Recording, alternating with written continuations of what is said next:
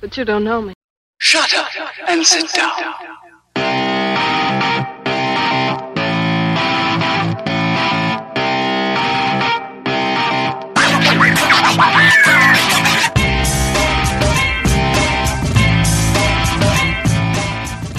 Welcome back to You Don't Know Me, a podcast about people you don't know. I'm your host, Groot, I'm your co-host Tink. and today we have a brand new guest. Smadge. So, Smadge and I are dear friends. Welcome. Yeah. Thanks. It's good to be here. Welcome around the round table, the square table. Scripted. So, yeah. we've known each other for almost a year, actually. Yeah. Yeah. But yeah, how, it feels like longer. how did we meet? I can't recall. Well, uh, we went in improv, in improv level one. So we go way back To the beginning. at uh, at the Village Theater. So, wh- what was the experience like for you first starting at improv? Did you first start here at Village Theater, or did you start before? No. Um. So I I'm from Texas, uh, born and raised. I've lived in Atlanta for about a year and a half. Um, and I actually first started improv um, about two years ago in Dallas, Texas, at the Dallas Comedy House. Shout out to the DCH. If you're if you're ever in Dallas, Texas, go to the Dallas Comedy House in Deep Ellum. It's amazing. But um, I took levels one and two there, and then I couldn't take level three because it didn't work with my schedule. But I um, they call it the intern program, but it's like volunteering. Um, so I volunteered there, and then in September of 2015, I moved here to Atlanta, and last July I started doing improv again. So, yeah, that's my history with improv, and now I'm on level four. Groot and I are both on level four. So, what do the levels mean exactly for someone that doesn't know what improv okay, is? Okay, well, Is it like an actual class? Like, what do we do here? Because I'm pretending I don't know. okay, yeah. So, um, I mean, okay, so technically there are five levels, but there's two level fours and two level fives at the village. It's kind of hard to explain. Um, but like level one is kind of just a basic overview of everything. And then I would say after level one, the rest of the levels are just kind of like getting more in depth. Like, uh, I I know, gosh, they all kind of like start to blend together after a while. Like, I think one of them was like character work, like how to make a character. Um, and then now we're learning short form, which I feel like when the average layperson uh, hears about improv, they think about whose line is it anyway. Yeah. And short form is what you hear on Mhm. who's or what you see on whose line is it anyway. Right. So that's what we're learning right now. Um, but yeah, up until now, it's been long form. yeah. So, what are some of the the rules with improv? There's kind of like unofficial, official rules with improv that it's very different from you know sketch comedy or stand up. What are some things that we're taught that may not be applicable to other forms of comedy? Okay, well, the the number one rule that you learn first is to say yes and. Um, So, like, give me an example. an example okay so if okay let's say that you're doing a, a sketch. Actually i'm taking this from our last grad show. When um, i was in a scene with our classmate gertrude. And uh, we were uh, so the whole premise was that um, she was obsessed with this dog. And so i was coming in acting like her daughter acting like I was kind of the, as her daughter, I was a replacement for this dog that she loved so much. Um, so to say yes and is just to agree, if this makes any sense, to agree to the reality that the other person has set up. So it would it would not be saying yes and if I was like, no, you're not obsessed with dogs, Right. and I'm not your daughter. You know, saying yes and is agreeing with whatever the other person has established or what you have established together, and then adding to it. Right.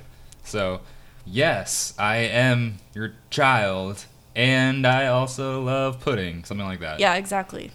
Like Yes, Yeah. and pudding is my favorite dessert. Like that. yeah. Yes. Like Yeah, out whatever good you're at doing. this. Yeah. Yep. Um, I've never done improv, so when I automatically think of it, you have no props whatsoever. That's correct, right?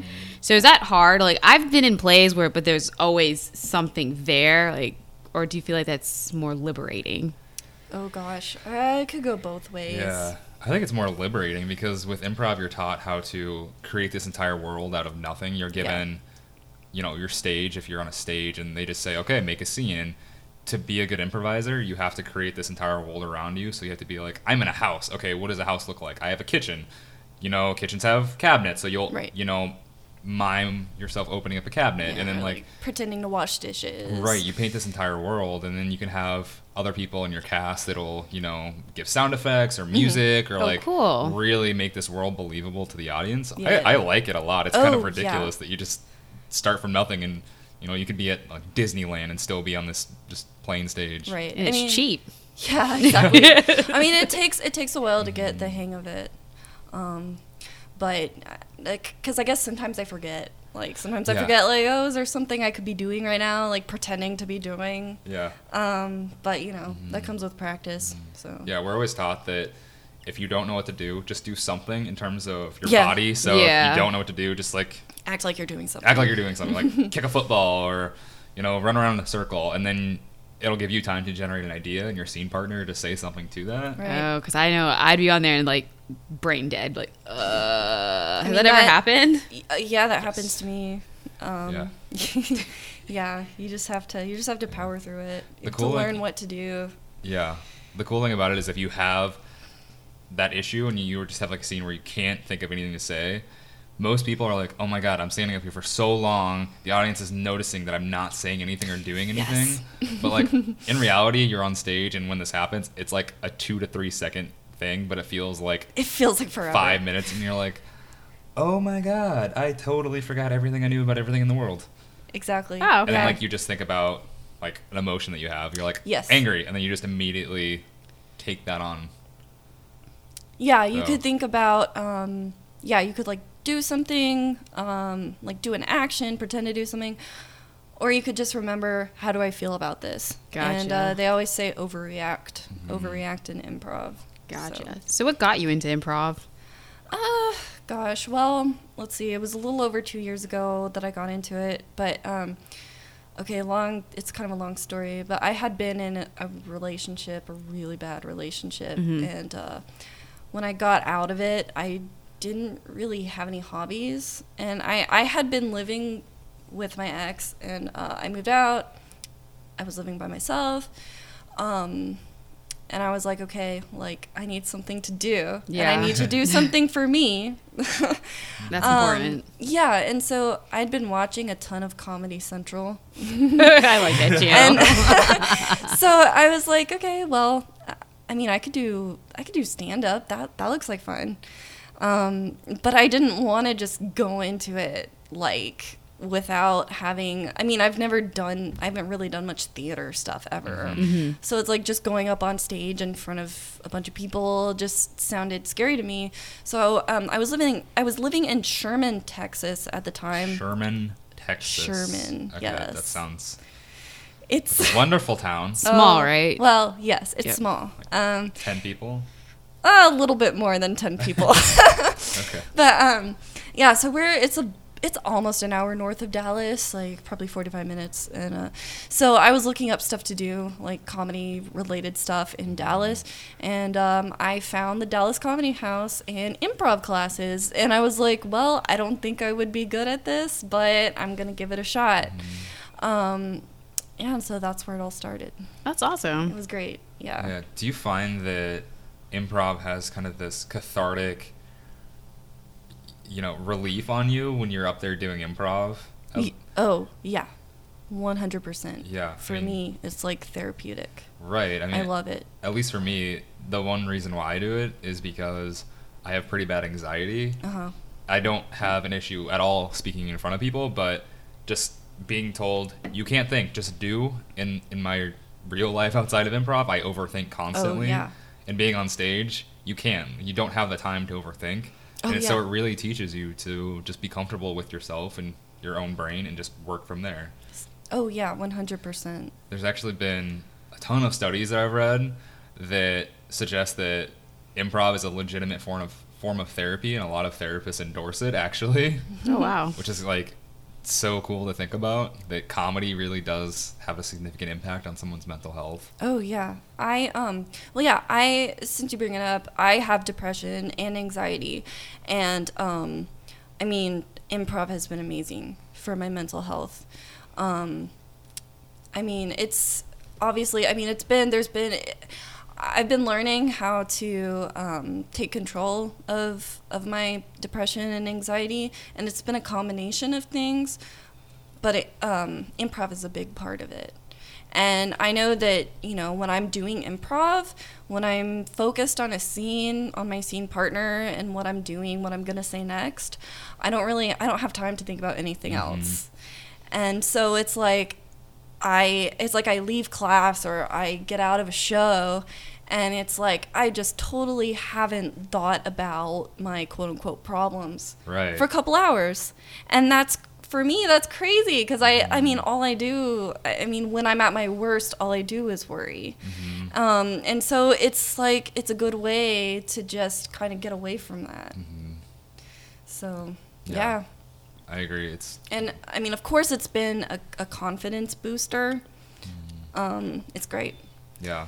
And what I love about improv is that the people that do it are a special kind of person. Like we're all weird in our own ways, but that's kind of what makes us bond so well. And what I love about improv is that the people in our theater, at least, and from what I've heard in other theaters, we all bond together very well, and we're all a community, and it almost feels like family. So you know that you're comfortable with a lot of people there, and you could just talk to them and just be, you know, at your best with them, and that's what I really enjoy about it. Oh yeah, for Yeah. sure. Like I've made lifelong friends in the past year of doing this than I have most of my life. Yeah, I mean, it's like, and okay, this is gonna sound so corny. Not at all. But- no, no, please. Since I've, I mean, at the Village Theater and at the Dallas Comedy House, I met all kinds of people. All kinds of people do improv, like Mm-hmm. young, old, of all different kinds of like educational backgrounds, people of all different races. Like That's awesome. It's yeah, you're with all different kinds of people, but you this one thing you have in common, you know, is improv, and it's it's just a great way to bring people together to meet all kinds of people. Do you guys have a show coming up? Or are you guys done? Actually, We do. Ooh. Actually, we do. When is it? maybe. well, possibly. Possibly in June. Um. Well, we have our grad show. We have our grad show, and then there's the He's like, "Yeah." Atlanta Improv Festival. Right. Oh, there's a festival. There's a festival Sure for is. everything in Atlanta. There is. Yeah. yes. Right. Like you want to talk about potatoes? They have a potato festival. Oh, I love Probably. You wanna talk about, like, other potatoes. things? There's a it. bacon festival. There's a bacon festival. Yeah. I mean, like, there's down the daffodil festival. There's everything. When, do yeah, you know when the festival is? I think I want to say May 11th through 13th. We'll post a link to it whenever we. It's find in May. out. It's in May, right? What, what, what's what's all about it? I mean, what does it encompass? What is the whole deal with it? Uh, I know that a bunch of, uh, you know, you can you come three days, see a ton of improv, see a ton of talented groups perform. Um, I know that there's like a there's a competition side to it, and there's also just kind of like a showcase. Yeah. So Groot and I are part of a we are part of a team, and we submitted, we applied to be uh, in the showcase. We didn't mean, know this. We might, we might not. I don't know. We might, we might not be in it. Maybe yeah, they, we'll see. We've They yet pick? to. a lot of people come from out of town too, and They I get mean, wow. priority. we like showcasing them because they're new to our theater, so that's what we like. Mm-hmm. But I mean, even if we don't go through with it, I think we're gonna stick around and try to do other stuff because we've just bonded Yeah. really well in like the past four days that we formed this team. Yeah. yeah. Great group. what's of our people? What's our team name? We are Marshmallow Mateys. Um, I don't understand what that means. That I like So, marshmallows. Yeah, that is an off-brand cereal. that is the off-brand, one of the off-brands of Lucky Charms, which oh, oh, oh I like this. Right? it's a bagged cereal. Which I grew up eating marshmallow Mateys. That has like that weird little Ziploc bag, right? Yeah. Oh, I like It's the like- Yeah. hand-me-down smacks. it looks like yeah, it looks like a huge thing of like flour or Yeah. cornmeal that you get at like a farmer's market or a store. And it's at the very bottom of the cereal aisle, and you just Yep. like pick out like this thirty pound bag for two dollars, and Yep. Yeah, I love their hand-me-down smacks. It's so good. Which they have a picture on the Marshmallow Mateys bag. They have a picture of a kangaroo, which I, I don't, I don't really, I, I don't know. I mean, ah, if cheap- Marshmallow okay. Mateys wants to be one of our advertisers, we will totally do it. yes. Wait, is it marshmallow meaties? meaties? Oh, Mateys, like uh, it's Arr. pi- it's pirate themed. I was like, what is a meaty? I will tell you when you're older. oh, that's what a mommy and a daddy. Yeah, so we're excited about that. That's awesome. Super fun. yeah, but we will for sure have a grad show, Yeah. level four grad show, I will see. probably If, in June. I will see if I want to tell our listeners about that. Okay. Oh, okay. So how are you liking Atlanta? 'Cause I know that you've only been here for almost a year. Right, Or- yeah, or is it about almost two years. Two well, years. about a year and a half. I can't do math. It's not my strongest suit. No, oh my god, me too. Terrible at Oh, math. so bad. I love Atlanta. It's great. Before I moved out here, I had never visited here. I had never visited Atlanta, or I had never visited Georgia. Really? Yes, yes, and I signed I signed the contract on my job, and I was like, well, I better like Atlanta because I'm gonna Yeah. be there for the next two years. But it's great. Like, there is something for everyone here. Yeah. Um, How does it compare to Texas?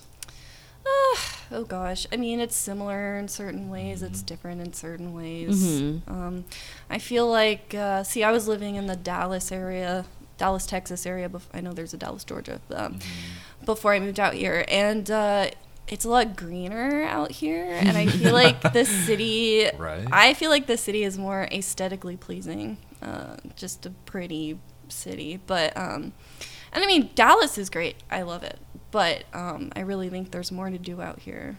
Sorry. It's understandable. I've only been to Um, Houston. I just Oh, can't Houston is stand gigantic. that it's built around three different freeways, and Right. your majority of the time you're on the freeway, and I'm just like, yeah, I can't. Yeah, I, I haven't spent too much time in Houston. It's Yeah. huge. I've only been there for three days, so Oh, okay. just So- for work. Well, What was life like for you in Texas? I mean, you came here. You said a year and a half ago. Mhm. What What was life like before then? You talked a little about improv. Right. Did you do a lot of different work there? What kind of stuff are you into? Well, okay, so I grew up born I was born in the Dallas area, grew up in Texas. I grew up I say I grew up in the Austin area. I grew up in Round Rock, Texas, which is a little bit north of Austin. Mhm. Um but before I moved here, I was living in Sherman, Texas, Right. which we talked about and briefly earlier, and I was a newspaper reporter for their for their Ah. newspaper, the Sherman Herald Democrat. Shout out. Yeah. Subscribe. No, but it was that was a great job. Mhm. Um, I I went to before that I went to the University of North Texas, Mhm. which is in Denton, Texas, um, also in the Dallas area. Um, yeah, it was a great school. I got my BA in journalism. Mhm. Um, and yeah, Meat Loaf went to that school. What? Yeah, so did so did Norah Jones. Oh, I love Oh. Norah so Jones. did uh, so did Peter Weller, aka RoboCop, Oh. and uh, What? Buckaroo Whoa. Buckaroo Banzai. If That's y'all way have too seen- famous for me. I cannot handle this right now. I know we only we have really high profile alumni. I'm like a couple And me, away. and and you. I mean, you're like clearly the best one. Smash. oh, I feel loved. So yeah, UNT, go Eagles. Yeah. What got you into journalism? I mean, Uh, oh gosh. Well, okay. So I went. I started at UNT, and I was a radio, television, and film major. Um, uh, but I, I- I've always been really good at writing. That's always been my thing. Like I'm terrible at math. Yeah, me too. Science. I mean, it's interesting, Ugh. but I'm just. I, I'm sorry. I'm useless when it comes to those subjects. like numbers. No. yeah. No, no. So I uh, I had been yeah I, I was doing RTVF. Um, I was also really into like political science, um, and so I kind of I mean I thought journalism. I mean I would I thought it would be good because I would be doing a lot of writing. Right. Um, I'd get to report on current events, which at the time I was really into. Um, so it just seemed like a good fit for me. So my spring of my sophomore year, I changed my major, and actually, UNT has a pretty good journalism program. So it ended up Oh. it ended up being a good decision. Mhm. So, yep, Yeah. Yeah. that's how I got into it. so I know you mentioned you were a reporter. Like, do you have any crazy stories? Mm, crazy stories from. Yeah. Okay. So it's funny because like you know Sherman is kind of a small, smallish town. Right. That whole area is, I mean, it's pretty rural, and people might think like. You know, like people, like my friends would be like, "Oh, you're living in Sherman. Like, what is there to do up there?" That is oh what I my asked. Yes. Okay, like cra- like I was so I was the police and fire reporter. Crazy stuff happens. If you're What? if you're That's a thing. it doesn't matter. Yes, it doesn't matter where you are. People are stupid everywhere, and they do crazy stuff everywhere. Um, Your job is like specifically to report on fires and then police and- activity. Yes. That's like just your title. Like Yeah, I mean, I did other stuff too. Like, it was a small paper, so I reported Yeah. on other things, but that was my main thing. And, uh, yeah, like, I don't know, just. And so, what I would do daily, I would go through the police reports for the, the local police departments Uh-huh. and just see what people did. Um, like, in I'm so ready for this. So there's a one of my favorite stories is there's a small town called Bonham, Texas. Shout out to Bonham. Um, nobody's probably heard of it unless you live in that area. And um, they, uh, so I was reading the police reports, and what happened was someone called.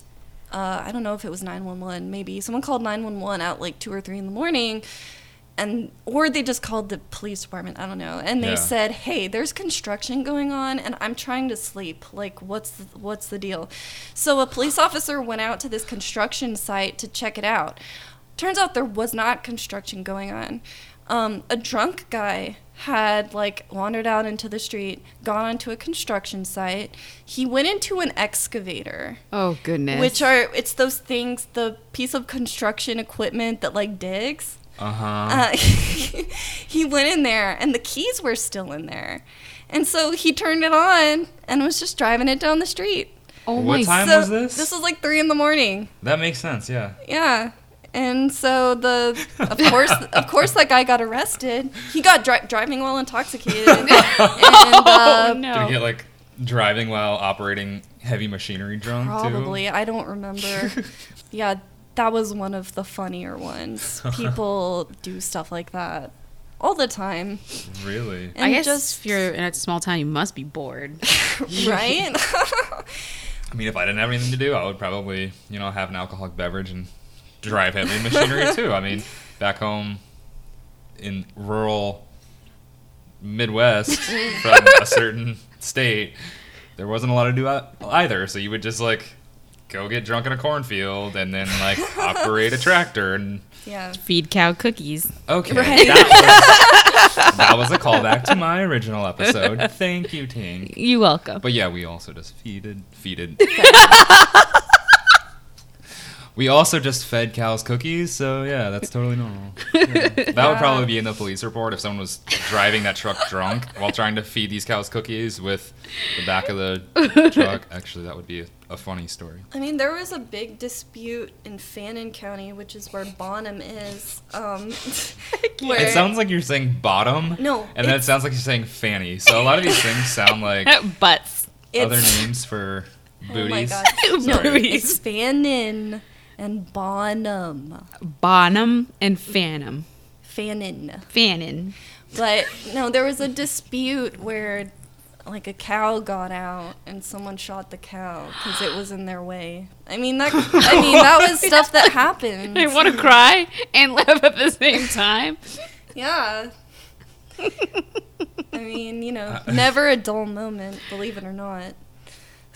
Clearly not. It's- Cow shooting, I- tractor driving. I also, I mean, I reported on all kinds of things. Like I say that, like, if you're if you're a reporter or if you're in journalism, you have to be ready to like go to any kind of event, report, even if you don't know anything about it. You have to be ready to go and write about it. So one day I reported um, on a welding rodeo. What? They're well, yeah, welding. No, I got As- that. I as did, in- like, the two words together. It rodeo, Don't yeah. So it was in it was in Grayson County, and basically, uh, which is where Sherman is, and basically, um, I mean, it's a pretty rural county. So basically, all the high schools got together, and it was a welding rodeo, and they had a welding competition, and they made all kinds. They made all kinds of things. They made art and sculptures out of metal, and so I went out there and I reported on it. It was. I mean, it was actually really interesting. Where does the rodeo part come in? I mean, I think they just call it that. I mean, okay, So there's so not actually like a legitimate rodeo going on. No. These people are it's a ro- I guess it's a rodeo in that it's a competition, and also and oh. everyone's getting together to like show off their welding skills, and then also sense. it was in this arena. I mean, picture picture an arena where you would see like a normal rodeo, like that's where it was. It was So in it's kind of a rodeo, I guess. And yeah, I- you fooled me. I also I also reported on normal rodeos like like while I was there. So How were those? What is the culture like within that? oh, they were good. In uh so in Bonham there there's a I'm still, you said bottom again. we need to clarify. okay. there's there's a, a rodeo called the Kuklahan Ranch Rodeo that's run by the Kuklahan family. And Why are you looking at me? and it's like 50 years old and that was the rodeo i i reported on and i went to i don't know why you guys are Sorry, laughing that so it much sounds like you're saying something else.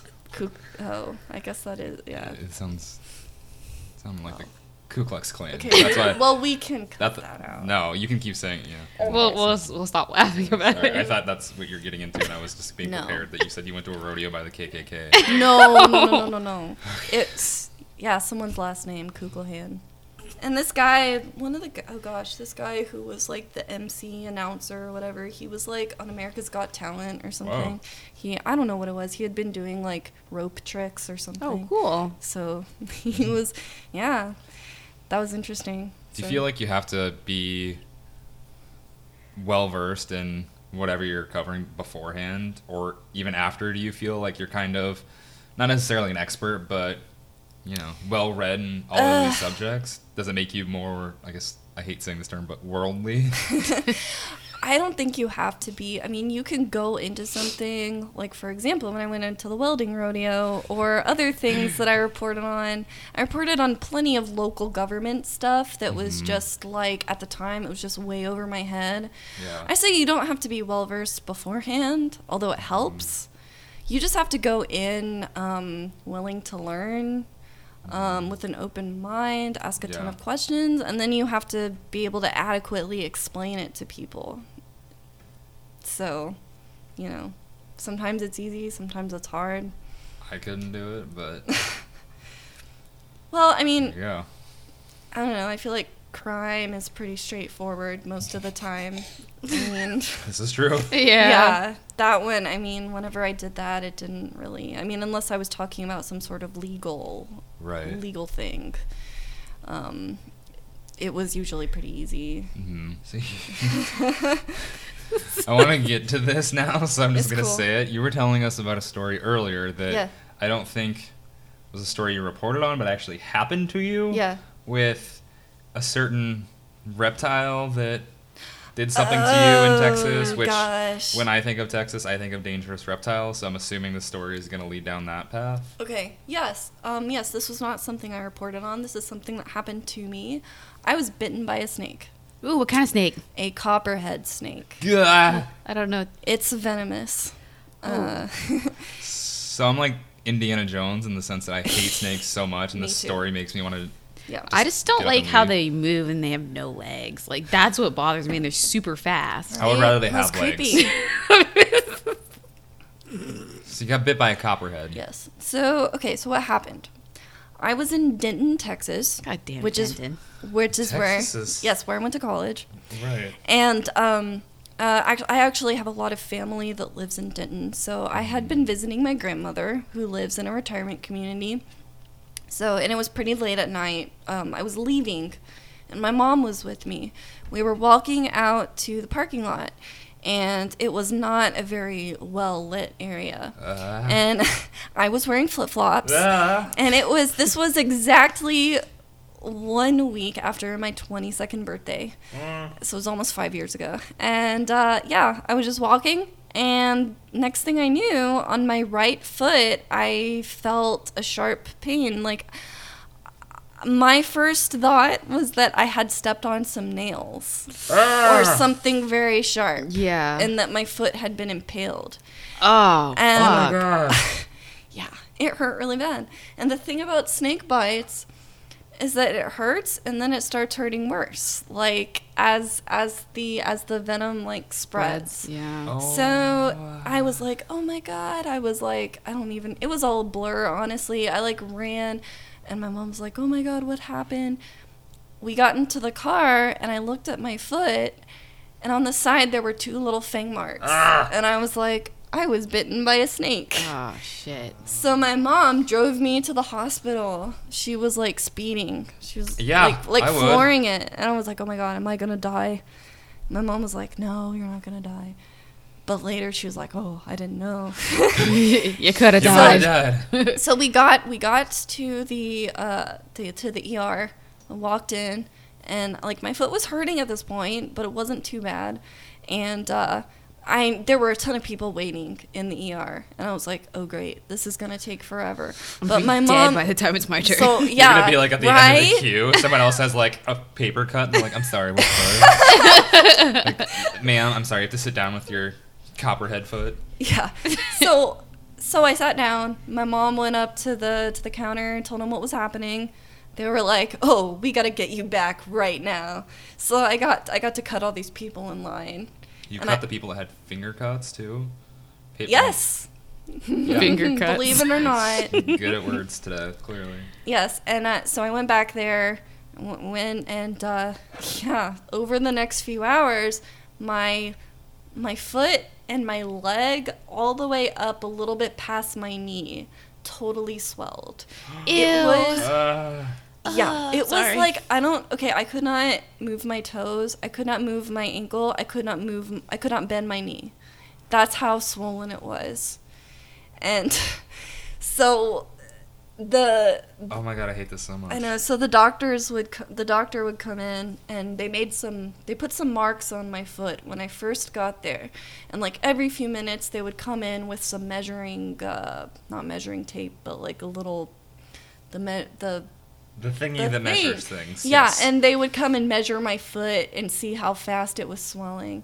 And like sometimes people ask me like, "Oh, well didn't you get anti-venom?" that was my next question. The answer is no. what? what? No, I did not get anti-venom. They said that they Okay, so anti-venom is really expensive. Mhm. Um it's like $20,000 or What? something like And that. It's not covered by insurance. No. And um or Oh not mine at least and at the time. And then uh, apparently like anti-venom while it does help you it does help you heal faster, it also makes you really sick. Um so um they they told me that they don't really use anti-venom unless it's a matter of life or death or if they start if your skin starts to turn black and like Ugh. and it's like Ah. oh if we don't use this you're gonna have to Oh get a limb amputated Oh my god. like gosh. that's that's when they use anti-venom So you weren't at this point though. no. I just, Okay. you know, thank God, but I just my my leg got super swollen and I was it hurt really really bad. Like I don't know how like I don't know how to describe it. It was just like To if- feel like it was on fire. yes, like if I just like touched touched my leg, it hurt really bad. Ugh. And so I mean, I left. I left the next day. I couldn't walk. I mean, that leg was useless. My right leg was useless. What I did they couldn't- give you? They didn't give you anything. They, They- give you like Advil. And They like, gave her okay. Ben- Oh no, no, Benadryl. no! I got I got naproxen, which is like yeah. painkiller, Uh-huh. and I got oxycodone. Uh, So you got straight up opioids. yeah, but I didn't. I actually I didn't like oxycodone because I would take it and just fall asleep. so what's your favorite drug? Don't answer. I don't know. Don't answer that. But so yes, for two whole weeks I could not walk. I and I was taking a summer class, and I uh, it was race, gender, and the media journalism class, and I did not miss. I did not miss any classes. I came- are dedicated. I came to class in a wheelchair, and I still remember. God, I still remember. So I was in a wheel. I was in a wheelchair, not like a power chair, but but one that I used with my arms, like to wheel myself. And I um, so I was uh, I was going. I was uh, in the GAB, the General Academic Building was where my class was, and uh, God, I, I will never forget. I was like trying to go into class, and the door was one of those doors you have to like push open Oh, no. with the thing. And I was I was going in, and it was one of it was a huge classroom, like with like the stadium type seating, Uh-huh. and there were like 50 people just like looking at me while I was struggling to like push the door open and wheel Wow. myself in. I'm like, geez, you guys are gonna look at me and not like, Like, help me? Help me? Yeah, I, I'll never forget that. But they and also that is tiring. Oh my god, wheeling yourself around. That Were you super buff It is. though? um no Oh. no I've always had terrible upper body strength, so that was Yeah. really hard. I got I got someone to push me whenever I could. Did you become infamous on your campus as Snakebite Girl? Uh, to like to my classmates, yeah. Did you go to My like frat professor. parties and you're like, "Do you want to hear a cool story, bros?" I got bit by a Hey, bros, like crack open a natty light and let's talk. I'm mad that it's a natty light. That's it's always Mm. been it's been one of my go-to stories. I wish I had something that cool. Well, Oh. no, I don't because snakes are No. hideous and that sounds horrible. Yeah. But And I swear, like, okay, so my left foot, which was not affected, is about a size eight and a half. My right foot is a little bigger. And I swear it's because of the snake bite. like, the swelling went down, but not completely. I think it, it made my right. My right, my right foot like slightly Oh bigger. One hundred percent. so when you buy shoes, you have to like take another shoe from another box. mix and match. I should. I just put up with having like my right foot is, is a little bit tighter. like it's snug, damn it. yeah, exactly. Oh my god. So, moral of the story is that I don't think Texas is a place that I want to go to for a prolonged period of Mm. Just time. don't don't walk in a poorly lit area in the summer wearing flip flops. So, like what I normally do in the summer is like don't be out in the summer at all. Well, that and if you spiders. want, I just yeah. Well, I do I'm need a new super nickname. careful now. So, like Groot's cool and all, but I would totally be up for like snake bite boy. It's so it's so long. Like, what if you got bit by that snake and turned into a superhero? Oh my God, That would have been dude. kick ass. What if you are and you're just not telling us? Oh. Venom girl. You'll never know.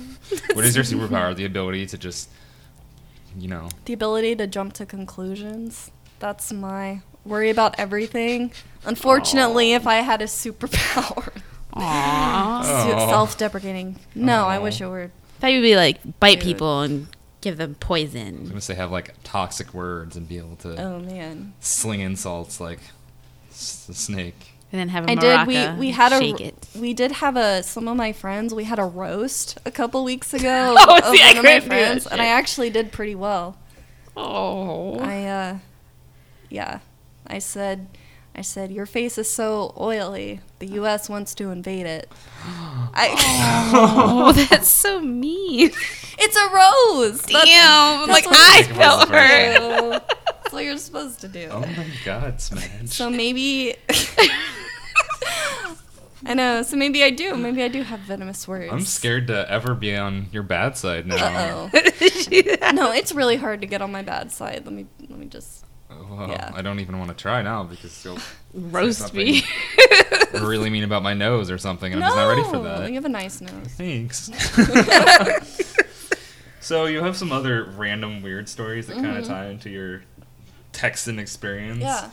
You got to see one of the most famous politicians speak. Yeah. I don't know why I'm saying he's the most famous. Yeah. He's pretty I mean, famous. he's pretty famous. He yeah. he lost. But he's pretty Today. famous. Yeah. Okay, so um, when I was 13, I went to go, and I, and I was living in Austin. Well, Austin area. Uh, my dad took me to go see John Kerry. Um, and this was this was right after. Well, actually, I asked my dad to go take me to see John Kerry. Um, this was right after he ran for president um, and lost uh, before he became Secretary of State. Um, but yeah, there, so there's this really great um, bookstore in Austin called Book People, which you need, you need everybody needs to go there if they get a chance. And uh, so he and his wife had just written a book um, called "This Moment on Earth," and it's it was about environmental issues. And so he was doing a book tour and speaking, and he came to Book People in Austin. And I asked my dad if he would take me to go see him. So I went, and my dad and I went, and uh, the thing I remember most about that uh, experience is that John Kerry had his fly unzipped. Uh, Can you see anything? yeah, no. Oh. Just No. How big was it? I don't know, unfortunately. I meant the zipper. How big How was the the, zipper? space between the zippers? I mean, okay, so we were just like watching him talk, and he was wearing khaki pants. I oh remember no, that. so it Oh. was very apparent. And Old people pleated so, khaki I- pants. and, and so I remember we were like sitting toward the back or standing toward the back. and There was a, a ton of people there.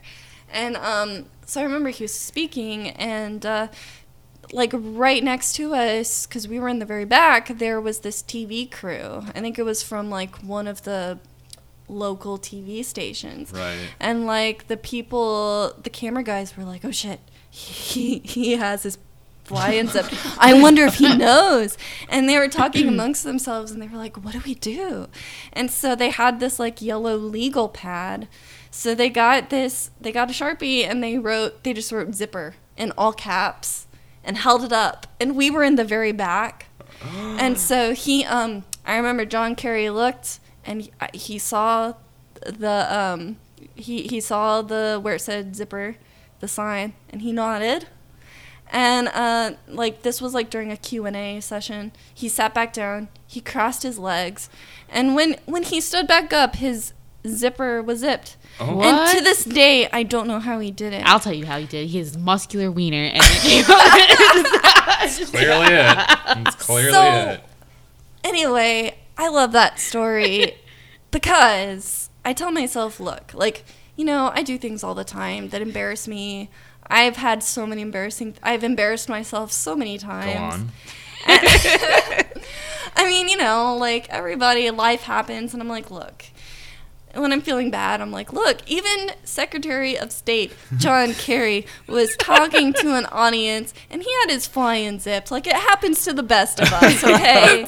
like Your nobody measuring stick. like nobody is immune from like these uh, like you know accidentally forgetting to zip your fly up Yeah. so that's yeah it's a weird like motivational type story That's always the most uncomfortable experience, especially when you go throughout the entire day and don't realize it. And Right. you've like kind of noticed that people have been like looking down when they're talking to you. And you're like, oh, that's Mm-hmm. weird. They keep doing it. And then you get home and you're like, you know, getting homey. And yeah you're like, oh. Oh. That's why they were Yeah, looking like down oh shit i wonder how long it's been Literally like this Yeah. Mhm. yeah, It's like even worse if anything spilled out. Anyways. So do you feel like that informed your political career in terms of journalism? Um, gosh, I don't know. I mean, it did it did help show that like you know even super important politicians are people too. And I I haven't really gotten much of a chance to um, interview a ton of really important like political figures. I mean, when I was in the let's see. Congressman, I've talked to Congressman Ralph Hall, who was he was the congressman for the Sherman area. I Mhm. talked to him briefly, and I talked to John Ratcliffe, who um, succeeded him. But um, I don't know. Other than that, I haven't really talked to, to anyone. Not no one on the John Kerry Mm. level. Have you got to report on any cool political events or things that were more, you know, current events that Oh gosh. are, I guess, high impact or of interest to non-journalists like ourselves? I well, I don't know, like in uh so north of Sherman. So Sherman is very close to the Texas-Oklahoma border. I mean, it's like you drive fi- uh, 15 minutes up Interstate 75 and you're in Oklahoma. And um the the closest major city in Oklahoma is Durant, Oklahoma. Uh huh. And um the uh one time actually, oh gosh, I want to say it was like the summer of 2015. President Obama came to Durant, Oklahoma, which it's like, I want to say to, it's like I don't know what you're doing out here, but he was um he was promoting. He was promoting some sort of program that was bringing internet to rural areas. Really? Yeah. And so, but unfortunately, I didn't get to go. But um, that was really interesting. And there's a there's a Grayson County Airport, which is a really small airport, and Air Force One flew in there. Really? Yeah, and it was it was crazy. And uh, yeah, so people went and watched him land, and I don't know. That's probably the most hype. I mean, okay, I. I'm telling a story, but I didn't actually report on it. that was like the had most us all hype. like ready. You're like, you Oh God. reported on Obama. Okay, on I, I disappointed. But no, okay. I disappointed. so at my but okay, so at my most recent job, I uh I actually spent a weekend looking through WikiLeaks emails. And What? that was actually pretty boring to be honest. Like for the last election, yeah. It was it was Like right before the election. Hillary and John Podesta's emails. Yep. Yep. And uh No, like your your demeanor just says it all. You're like, I, I literally mean, looked through emails. God, I went through those emails. There was like, I mean, granted, I only went through a certain portion of them, Mhm. but I literally spent eight hours a day for two days going through all those emails, and or a ton of emails, and there was, I mean, it was like literally like John Podesta's wife being like, "Honey, you left your earbuds at home. Do you want me to come bring them to the office?" It was stuff like that. Or it's like Hillary really prefers, you know, the oranges at Whole Foods because they come pre-sliced and they're put in a separate package. Can you please go get those? Damn, I would too. I mean, you know, I mean, maybe it's one of the things where you have to sort through, like, for every 500 boring emails, there's one that's of substance. And maybe I just didn't get Right. to any of the interesting ones, but that But was. still like that sounds kind of like the point of journalism. You guys put in all of this hard work, and it may not necessarily have the best outcome all the time. It, like might not be a high profile story or whatever. Right. But like sometimes when you guys really do put in all this work, you really find a good story that you can share with the public that'll have a definite impact. Right. So I mean, even those emails, which we won't get political about it, but it had an impact on the public. It Oh, yeah, for swayed sure. votes and things like that. Yeah. And you're the ones that bring this information to us. Mm-hmm. If we didn't have reporters and journalists, we would just be like, okay, cool. Like, TV man is saying this, and Unless just like a normal person wanted. To, gosh, like if I wasn't paid to sit down and look through all those emails, there's no way I would have. I definitely I would have gotten through like three and been be like, okay, this is boring. yeah. So, I don't blame Yeah. you. I was expecting something like a little more interesting, like the fact that you would be like, I know. so like I like found like this cool like secret Russian spy email thing that I like Oh, investigated, and da- da. but Well, still, I mean that's very relevant and topical. so okay, so they had me go through all the emails and any that were like slightly interesting, I had to flag them and send them on to another editor. And there were only like a handful that I actually sent on. And one of them, which was it was probably nothing. I can say with like 90% certainty it was nothing. It was this guy asking about aliens. That's legit, Like- dude. Sorry, what Yeah, it was this guy asking about I I'm is the truth out there? What is this? maybe he was asking about he's like hey like i know president he was emailing john podesta he was like i know bill clinton met with aliens at area 51 and i don't think it was like an important like i think That's was- important. well no I, he wasn't like this guy that emailed he wasn't like a i think he was just your your average guy like i don't think it was like a politician Oh, or you think it someone was in a- like one of those conspiracy theory- Yeah. theorists?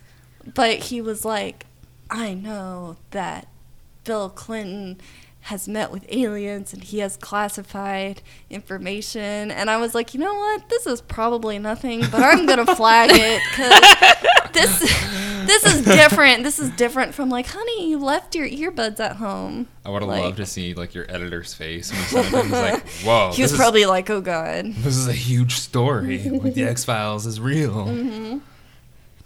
Still, Yeah, it was certainly more interesting. And I think that's super interesting. There's think so, another one where it was like, oh, in John Podesta's house, some like some like doors doors blew open and a bunch of snow got in his living room and God, that was so annoying. Like and his wife was like, the contractors are coming over to see how they can fix it. Like What the hell? again, again, important political people are just like us. They they sometimes forget to zip their flies up, and they get snow in their house, and, And and they it's- forget their earbuds. At they home. forget their earbuds at home. Exactly. That's that's one of the things I've learned from Wow.